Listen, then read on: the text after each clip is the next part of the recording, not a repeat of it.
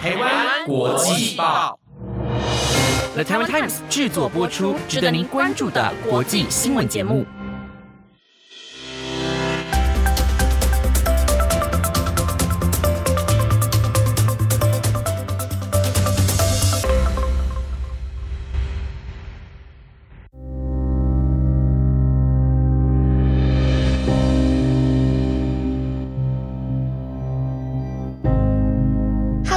好，欢迎收听台湾国际报系列节目《国际专题周报》的第十九集。我是第三季的主持人丽莲。我们将会在每个星期日的中午更新节目，带大家深入了解国际上重要的时事议题，掌握全球发生的大小事。同时，我们将尝试用多元的角度带大家用不同面向看待新闻议题。也欢迎听众在留言区与我们分享对于本集的看法与观点。另外，也可以用 email 或留言告诉我们之后想看到。的只是议题和专题类型，希望节目能够在未来符合你们的期待。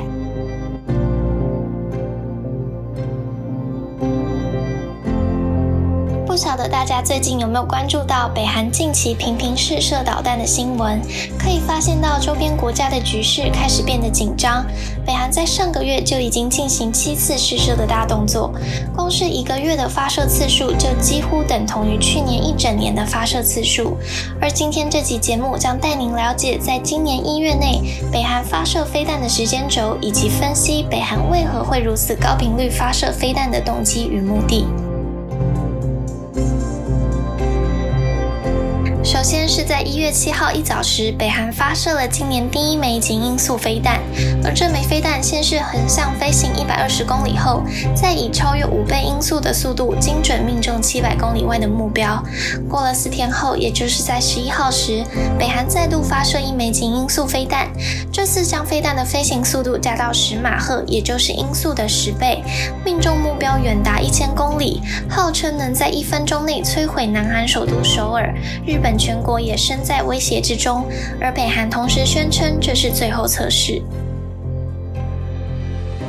据北韩官方表示说，这枚飞弹的飞行速度能从三马赫跃升到十马赫的这个说法，世界各国都保持着怀疑态度，因为以美国当前的技术，就连五马赫也做不到。南韩则是批评十马赫这个数据太过夸张，其技术根本没达到超音速标准。此外，关于北韩是否有能力研发多款超音速导弹，也饱受各界质疑。据美国、中国、俄国等积极研发超音速导弹的军事。强国来说，都是经过十多次试射才可能成功一次，而如今北韩只试射过两次，成功的可能性实在不高。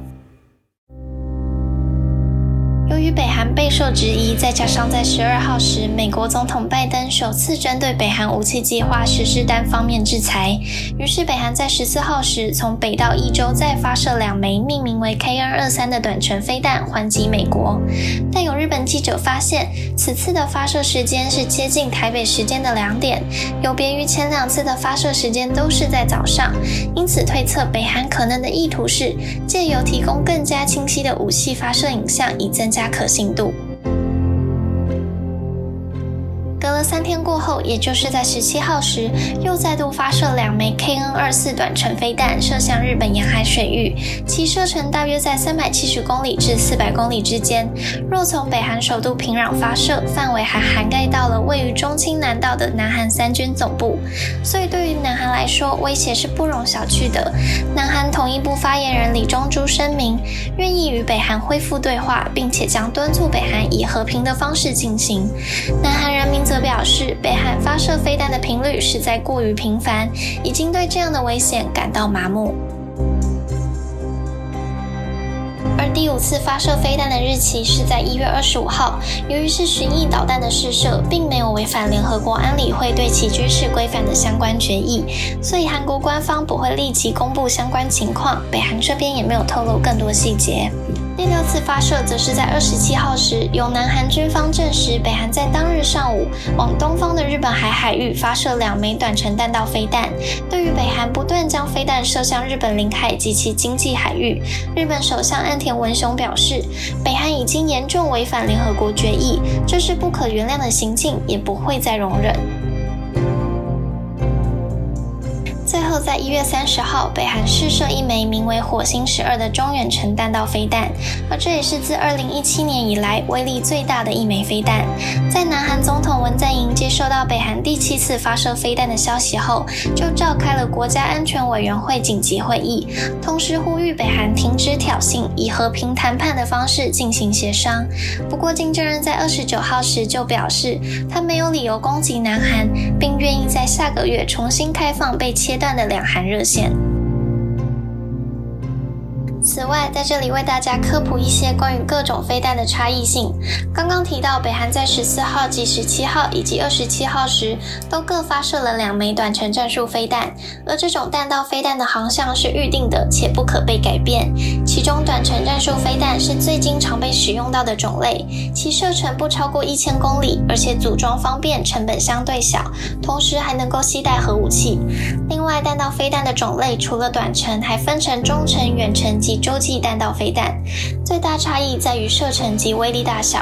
而洲际弹道飞弹属于一种超远程弹道飞弹，射程在五千五百公里以上，设计用途为投射一枚或多枚的核弹头。该种导弹的威力强大，常被设想成导致世界末日的核战争中使用的武器。而北韩引发最大争议的极音速飞弹，是指飞行速度超过五倍音速的飞弹，也可以携带核弹头，时速可达约六千两百公里。虽然比洲际弹道飞弹慢，但不同于弹道飞弹的航向不可跟动，极音速飞弹的行动更为灵活，机动性高，让敌方难以追踪及拦截。另外，在二十五号时发射的巡弋导弹，简单来说就是一种飞行炸弹，它们可以携带传统弹头或核弹头。射程可达数百公里，而且同时具备自我导引能力。以上就是在刚才有提到的飞弹种类介绍。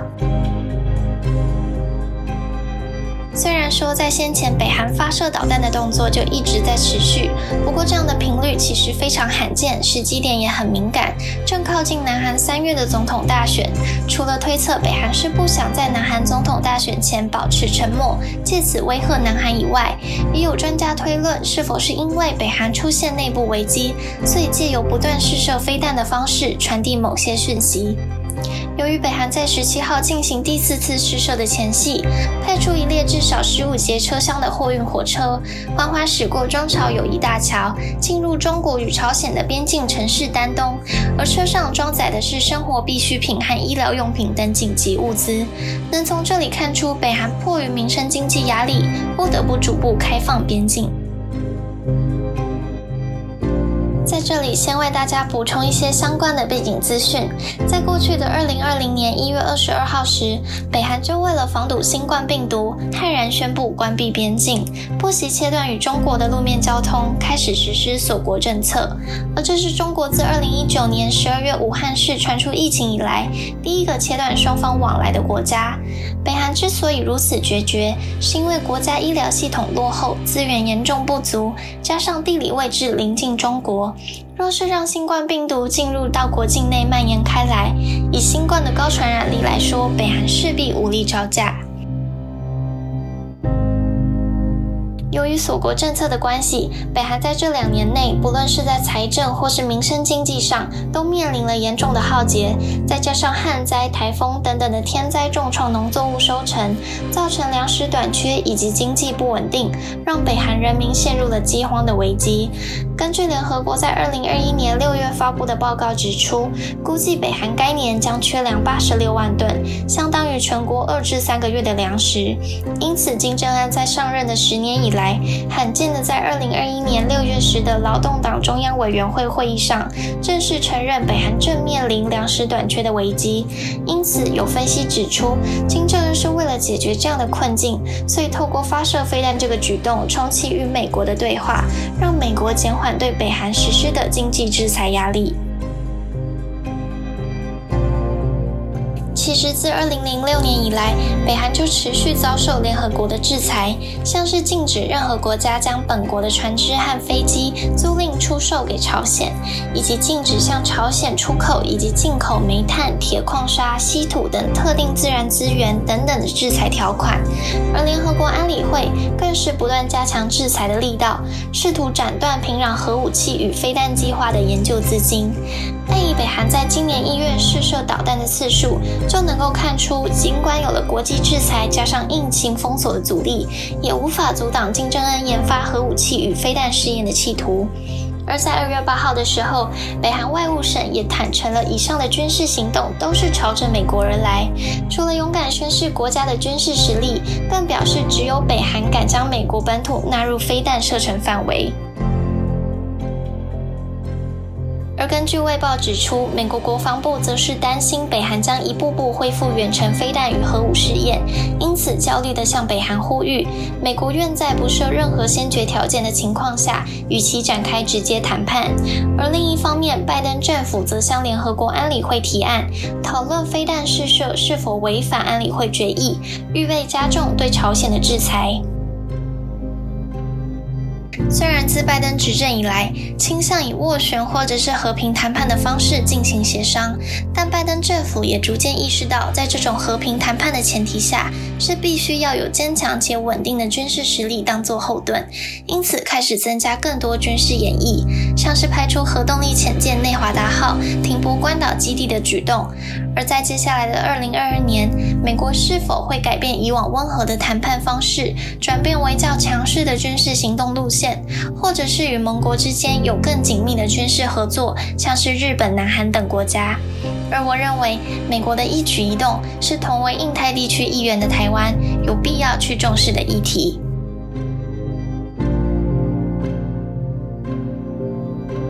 谢谢你听到了节目的尾声。以上的新闻资讯截至二月十一号。针对今天的内容，如果你有什么想法，或是有什么期待听到的主题，都非常欢迎你透过留言或是 email 跟我们分享或讨论。那今天的国际专题周报就到这边先告一个段落。下星期的同一个时段，会是由另一位主持人圣妮来主持。那我们两个星期后再见，拜拜。